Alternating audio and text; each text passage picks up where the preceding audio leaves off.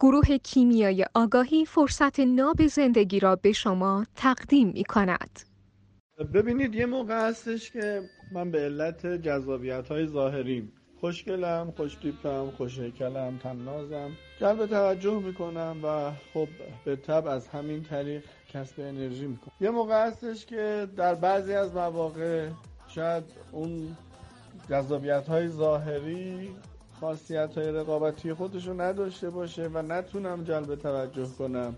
خب به طب ممکنه که با پوشیدن شلوار پاره یا برهنه کردن قسمت های از بدنم و در معرض قرار دادن قسمت های از بدنم بخوام حالا جلب توجهی کنم یا بیشتر کسب انرژی کنم از طریق این جنس جذابیت ها ایجاد این نوع جذابیت ها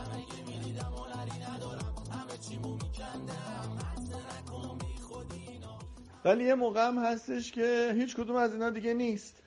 جذابیت های ظاهری خاصیت خودشون از دست دادن.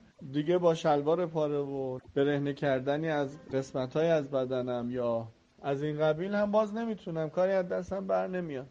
میرم به شکل دیگه ای شروع می‌کنم جلب توجه کردن و کسب انرژی کردن و حواسا رو به سمت خودم جمع کردن. تو این زمینه مکانیزم مظلوم نمایی تمارز احساس گناه میاد فعال میشه و حتی با بدترین و شدیدترین نوع تمارزات شاید خودم رو مریض کنم مثلا ام بگیرم نمی‌دونم سرطان بگیرم یا از این قبیل که همه مثلا خب وقتی یه خانم جوونه زیبا کم سن و سال روی ویلچر نشسته باشه حتی تو خیابون هم حضور پیدا می‌کنه همه بهش توجه می‌کنن و اینجور تایید منفی رو به سمت خودشون جلب و خدا نکنه که ما کسب انرژیمون از این طرق باشه و از این طریق های غیر منطقی و غیر اخلاقی شروع کنیم کسب انرژی کردن.